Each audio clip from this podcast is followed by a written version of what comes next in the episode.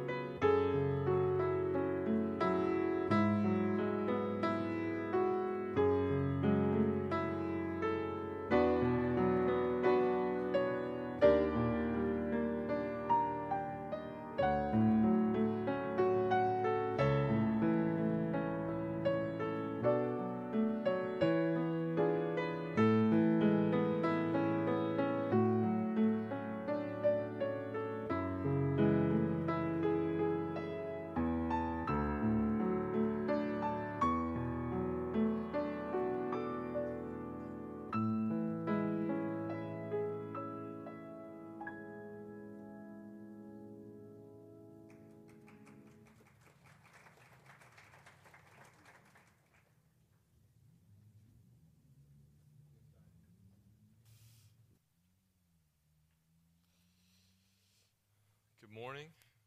Excited to be with you this morning. We'll be in Matthew chapter 6, verses 25 through 34. Uh, funny story, I was talking with Casey Dufour last night on the phone. He said, uh, you, a- you anxious about your sermon tomorrow? I was like, that's a good one.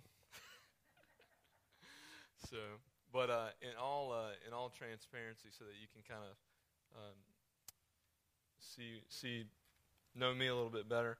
Um, this passage is probably the one that I've met, read most in my life, um, almost on a weekly basis. Um, so this this passage six twenty five through thirty four means a lot to me, um, and uh, hopefully you'll see some of my heart and the things that I struggle with, and this being a very big one, I almost feel like I should be the one sitting in the pew listening to this and not the one preaching it. So, but we'll read the text and then we'll get started. Verse 25.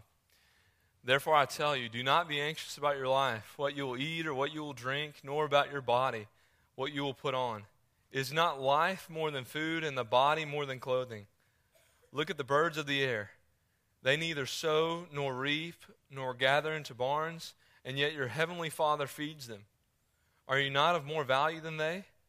And which of you, by being anxious, can add a single hour to a span of life? And why are you anxious about clothing? Consider the lilies of the field, how they grow. They neither toil nor spin. Yet I tell you, even Solomon in all his glory was not arrayed like one of these. But if God so clothes the grass of the field, which today is alive and tomorrow is thrown into the oven, will he not much more clothe you, O you of little faith? Therefore, do not be anxious, saying, What shall we eat, or what shall we drink, or what shall we wear? For the Gentiles seek after all these things and your heavenly Father knows that you need them all. But seek first the kingdom of God and his righteousness, and all these things will be added to you. Therefore, do not be anxious about tomorrow, for tomorrow will be anxious for itself. Sufficient for the day is its own trouble. There's a man by the name of George Mueller. Some of you may know him, may not. He was a pastor, spent most of his time in Bristol, England. And what he's most known for is his love and compassion for orphans. He loved orphans. He ba- actually built five orphanages in his life, and he cared for over 10,000 orphans. Now, what's astounding about that is during his time, he never accepted a salary in 68 years of his ministry. He never asked anybody directly for money. He never went into debt and he never took out a loan.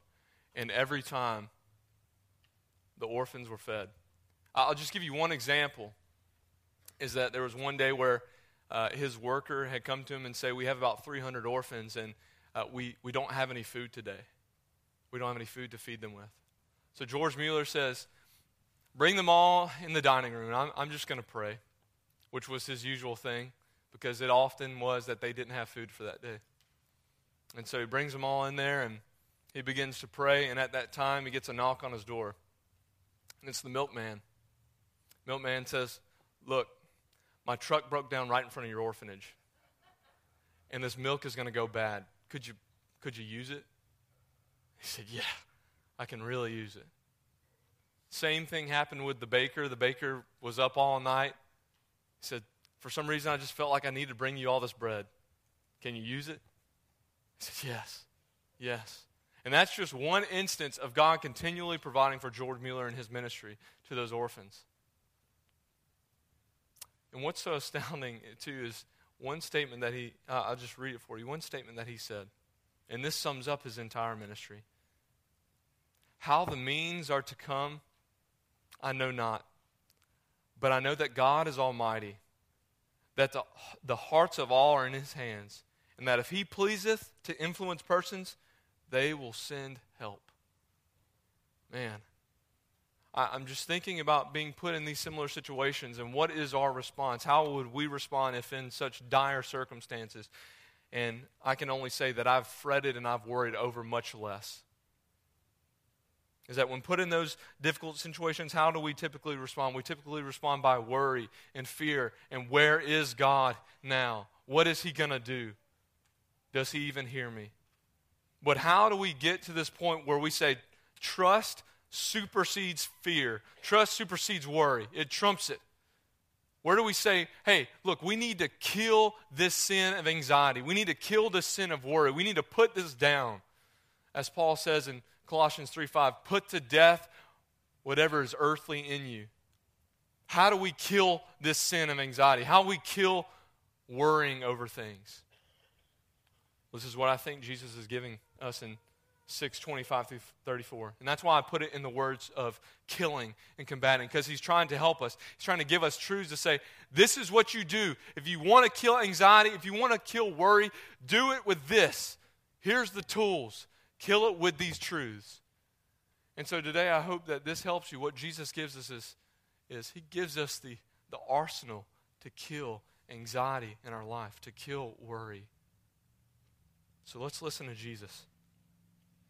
The first way that we kill anxiety, we kill worry, is by reflecting on God's attributes. And he give us, gives us three attributes, and we'll go through each one of them. The first one is omnipotence kill worry by reflecting on God's omnipotence. And that's meaning God's exhaustive power and ability to do all things.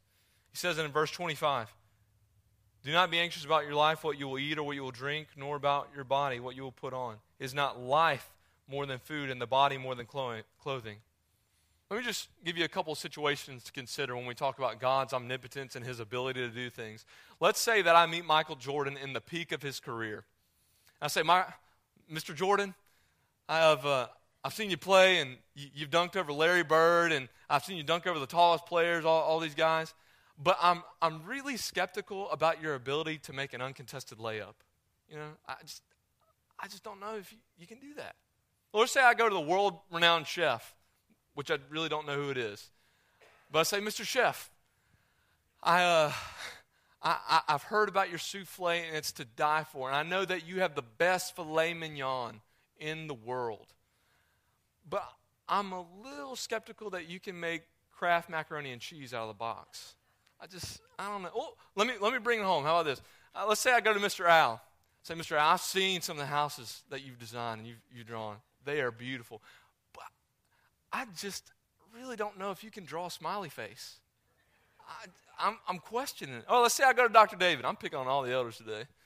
So I go to Dr. David I say, Dr. David, I know you got a PhD in agricultural science, um, and I know that you grew up on a farm, but I, I just, I question whether you can start up a lawnmower. I just don't, I don't know. I just question that. Now, what's so absurd about all those statements? What's absurd is this I went from the greater to the lesser.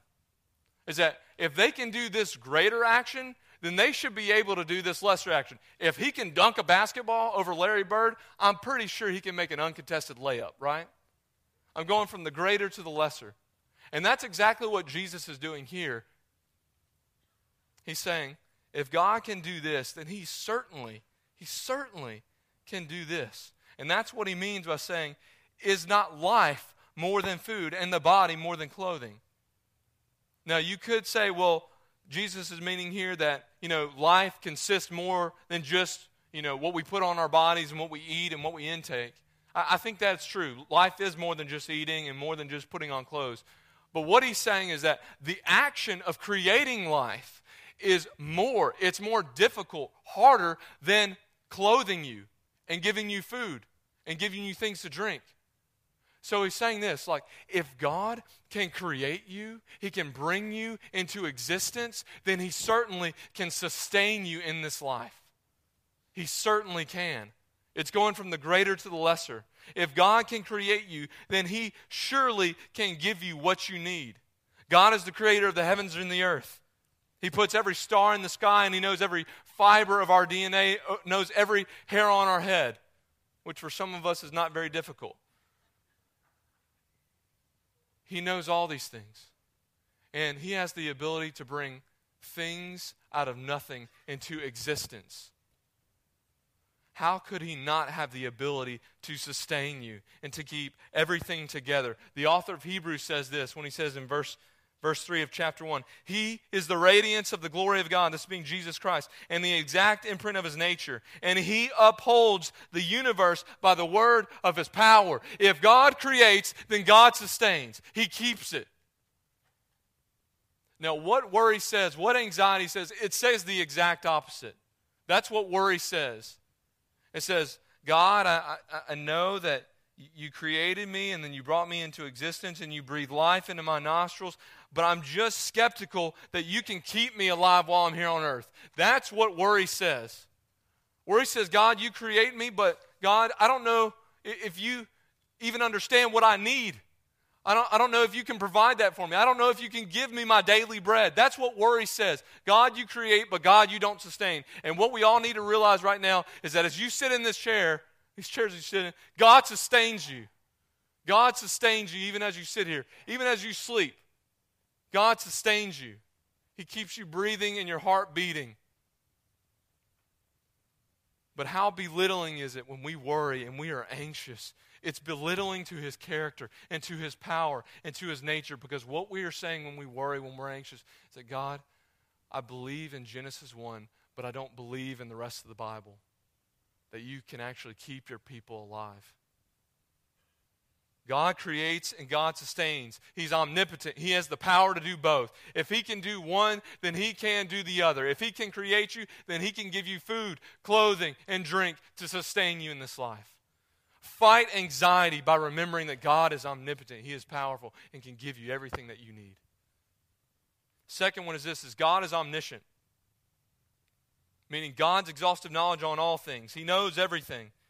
That's why he says in verse 32, Your heavenly Father knows that you need them all. Let me give you an example. Let's say I go to a doctor. Oh, I'll just pick on somebody else in here. Say I go to Corey St. Pay. I say, Hey, Corey, man, I, I got something in the throat and my stomach's not feeling real good. I, I, I need something. He says, oh, okay, well, you need to you need to do this. And, and I say, no, no, no, no, no, Corey, no, no, no. You don't know what you're talking about. Uh, I need to do this and I need to do this, right?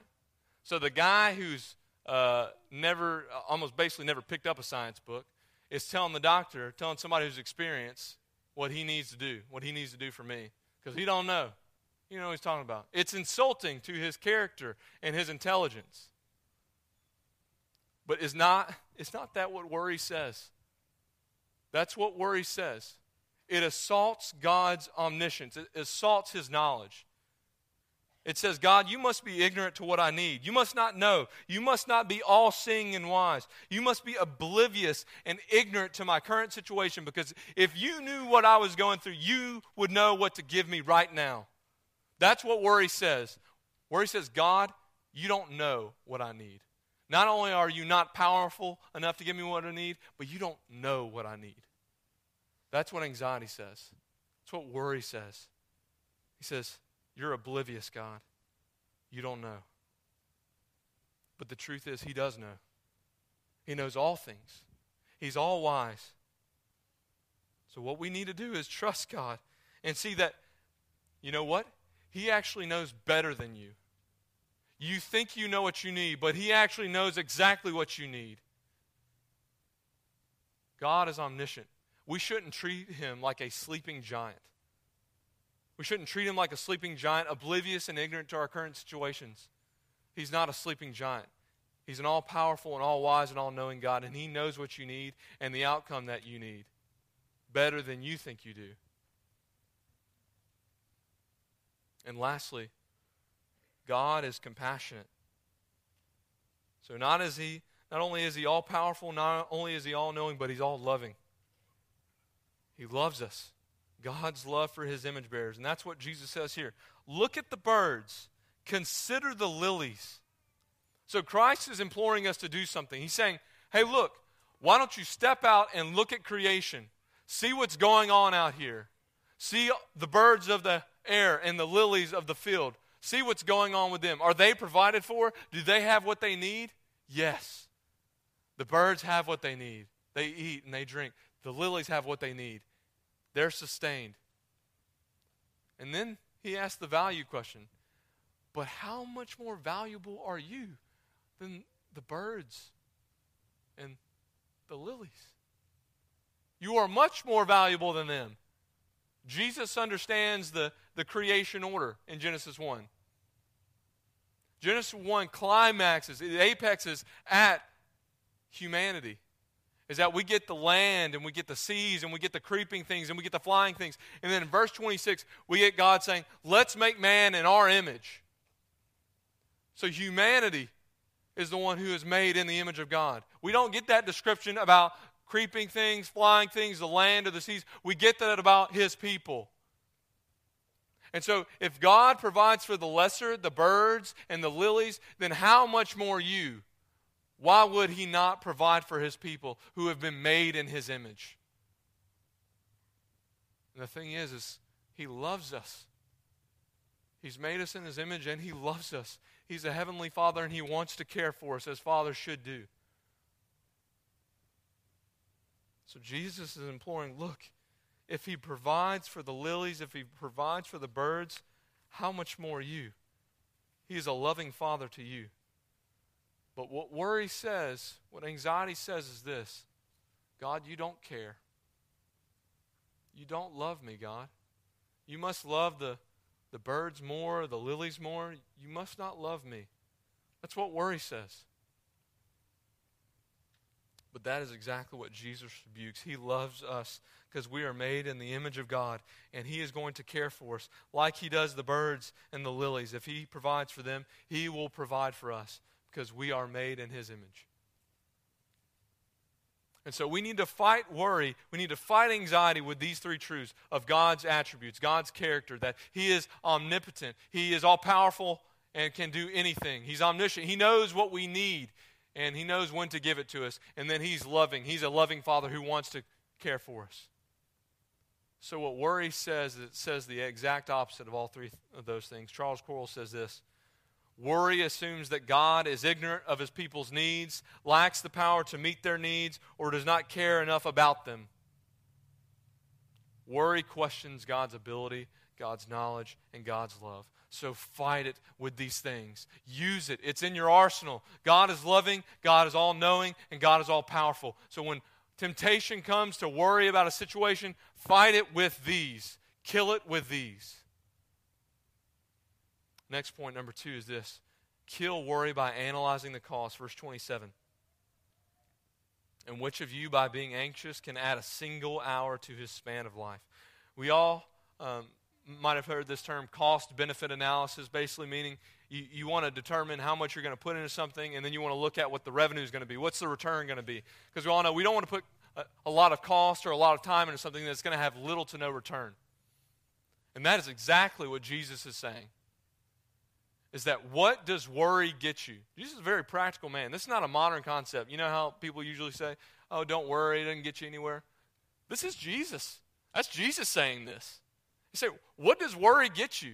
It gets you nothing. It gains you nothing. You spend a lot of time doing it, but you actually don't have any outcome from it. It actually doesn't change your situation at all. You don't get anything from it.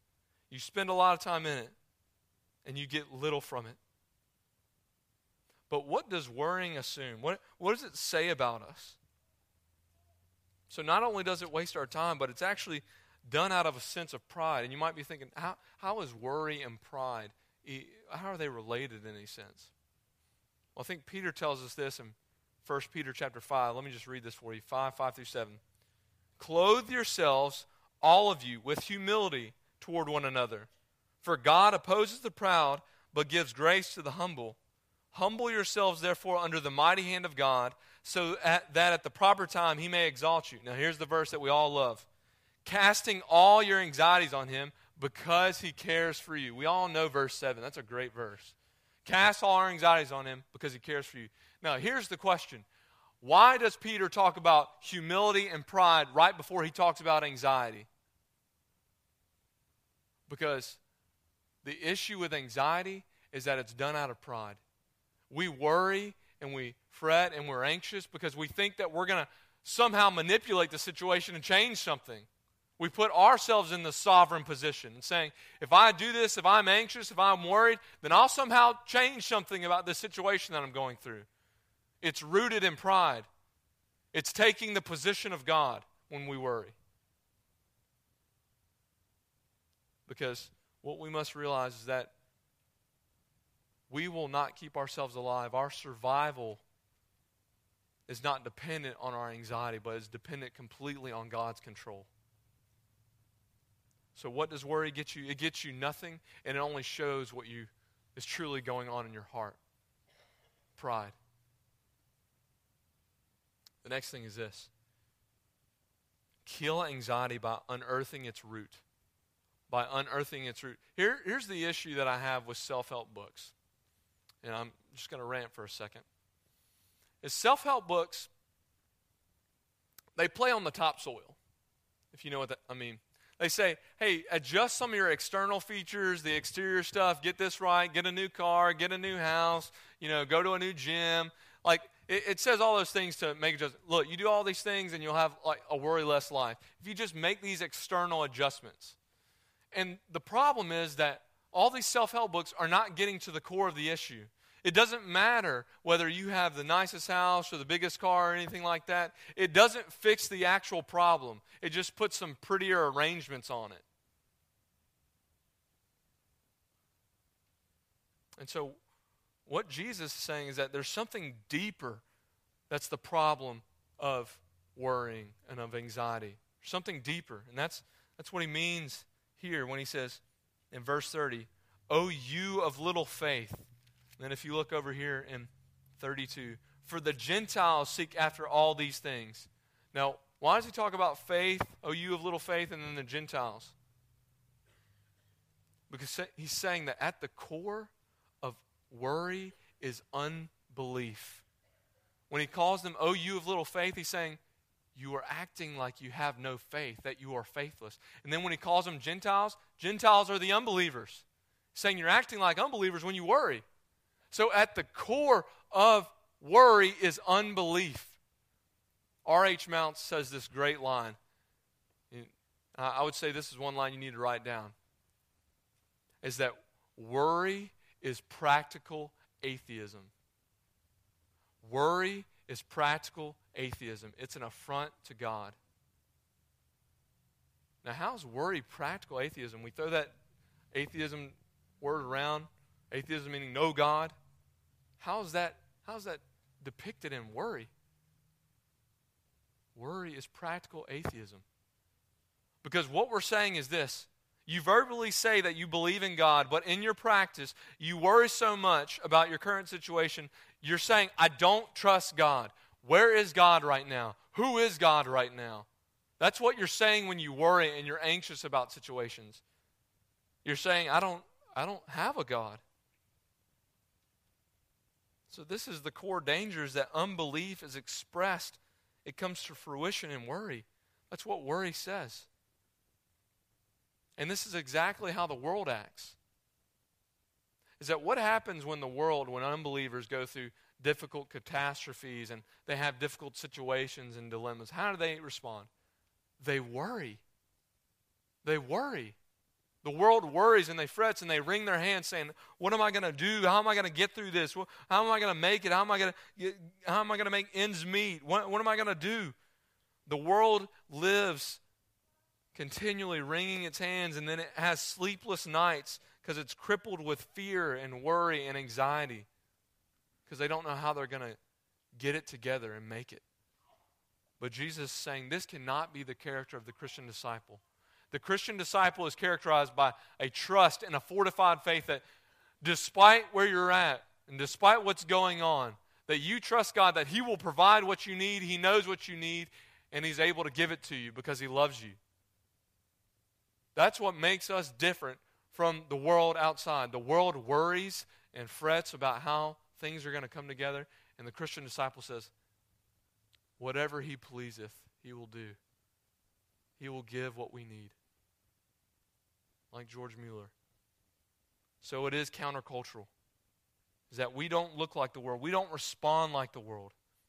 So when you're trying to kill anxiety, when you're trying to kill worry, remember this that when you do worry, what is it saying to the outside world? It's saying that you don't have a God. Saying that you don't trust God to give you what you need. It's saying that you don't believe in God. It's practical atheism. And lastly, is kill worry by seeking his kingdom. by seeking his kingdom. So he puts this in contrast to the Gentiles. He says, For the Gentiles seek after all these things, and your heavenly Father knows that you need them all. But rather, disciples of Christ, seek first the kingdom of God and his righteousness, and all things will be added unto you. Rather than focusing on our physical needs and what we need for survival, focus on God's kingdom. Focus on His righteousness. Focus, refocus your mind, reorient your mind. Rather than focusing completely on what you need for today, trust in God that He will give you what you need for today and focus on conformity to Christ. Let that be your concern for that day. How am I going to grow to look more like Christ today? Rather than worrying about food, clothing, and drink, I'm going to put my concern on looking more like Christ today. And I will trust God that He will give me what I need to be sustained for today. That's what he means by seek first the kingdom of God. Prioritize his kingdom above your own. Because what worry says, worry says, my kingdom is more important than God's kingdom. My needs are more important. It's selfish when we worry. It's always looking internally and saying, me, me, I, I, what do I need? What do I want? What, I, what do I have to get? It's selfish. So we have to kill worry, remembering we have to seek his kingdom, prioritize his above our own refocus our minds. Saying, look, I'm not going to think about these things. I'm not going to worry on these things. God will provide what I need to, for today. But I'm going to focus on becoming more like Jesus Christ today, conforming to Christ rather than worrying about physical needs. But a lot of times, what distracts us from kingdom, from kingdom living, and seeking His kingdom above, above our own worries is that we get distracted and we think about the future. And that's what Jesus is talking about in verse 34. He uses kind of a humorous term, or kind of idea. Therefore, do not be anxious about tomorrow, for tomorrow will be anxious for itself. Now, that's kind of odd. Like, look, usually anxiety is being referred to as a person's problem, but he's saying tomorrow has enough anxiety of its own. Like, tomorrow's like wringing its hands, like, oh, what am I going to do? He's saying tomorrow has its own troubles. Be concerned with today. And no better place is this realized than in Wes McKay's life in uh, each semester that he took in, in classes. So, everybody, you'll just get a little picture into my life. Um, so, in every semester, the worst part of the semester for me was not finals day and it was not midterm, it was syllabus day. Oh, man. Uh, so many tears were shed over syllabus day. Because uh, when I would be handed the syllabus and I would turn to page two, because everything, all the course requirements are on page two. They, they fool you with page one and make you think that you're doing the right thing, and then they give you page two. But I turn to page two and I see everything that I have to do, and I'm grippled with fear. How am I even going to get to the midterm? How am I going to even get that book review done? How am I going to even get to finals? I'm not even going to make it to finals. That's impossible. I, I just I want to get to tomorrow. But that's what we do. Is that we tend to focus tomorrow. How am I going to do this tomorrow? How am I going to get this tomorrow? We become so worried and focused on what's going to happen tomorrow is that we get distracted from seeking God's kingdom today and pursuing Christ's righteousness today, the righteousness that is given to us in the Sermon on the Mount. How am I developing these characteristics today? So, what Jesus is telling us, focus on today. Don't look to tomorrow. It has its own problems. And the same thing Jesus tells us in his prayer. He says, Give us this day our daily bread. Be concerned with today, not tomorrow. Because if we begin looking to tomorrow and what tomorrow's needs are and what tomorrow's anxieties will be, we will be constantly distracted from pursuing His kingdom and His righteousness and being conformed to Jesus Christ. So, therefore, just in summary, these are the tools that God has given us to kill anxiety and worry. Is that we need to kill anxiety and worry with God's attributes, remembering what his character is and what his power is. And so when a situation comes, like maybe potential job loss, or maybe it's a sickness that you didn't expect, or maybe you're just at the end of the month and I, I don't know how ends are going to meet. I, I don't know how we're going to make it tomorrow then you come and say, God, I know that you know what I need. And God, I know that you love me. And God, I know that you are powerful to give me what I need. So, God, I'm going to be focused on today. I'm not going to worry about these physical needs. I'm not going to worry about how to pay these bills and how the money is going to come in. But, God, I'm going to trust you because you can give those things. Fight anxiety with God's attributes. Fight anxiety with God's attributes. And then really realize what is it going to get you if you worry?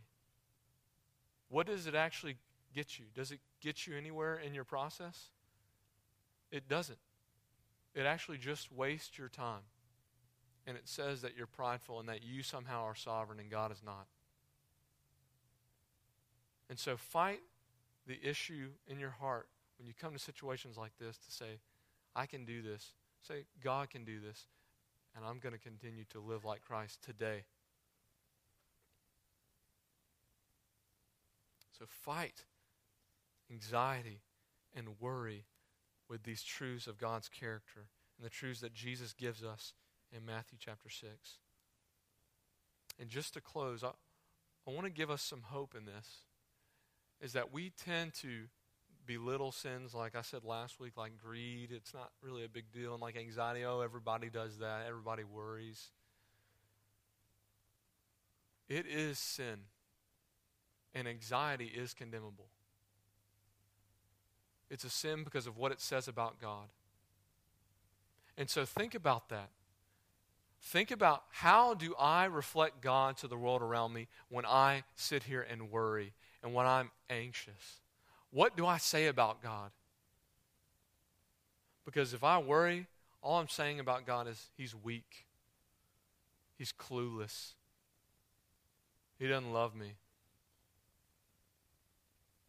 It's I'm sovereign, he's not. I can get this done. I'm going to seek my kingdom and not his. And I'm okay with practical atheism of not believing in a God. That's what worry says. So we have to kill it. We have to kill that. But that's exactly who Jesus came to save. Is the anxious of heart. We belittle the sin of anxiety and we exalt sins that seem more heinous. But Jesus came to save even the anxious of heart. And he's come to say, Take my yoke upon you. For my yoke is easy and my burden is light. So if you've been struggling for years with anxiety, you've been worrying maybe even about a particular situation,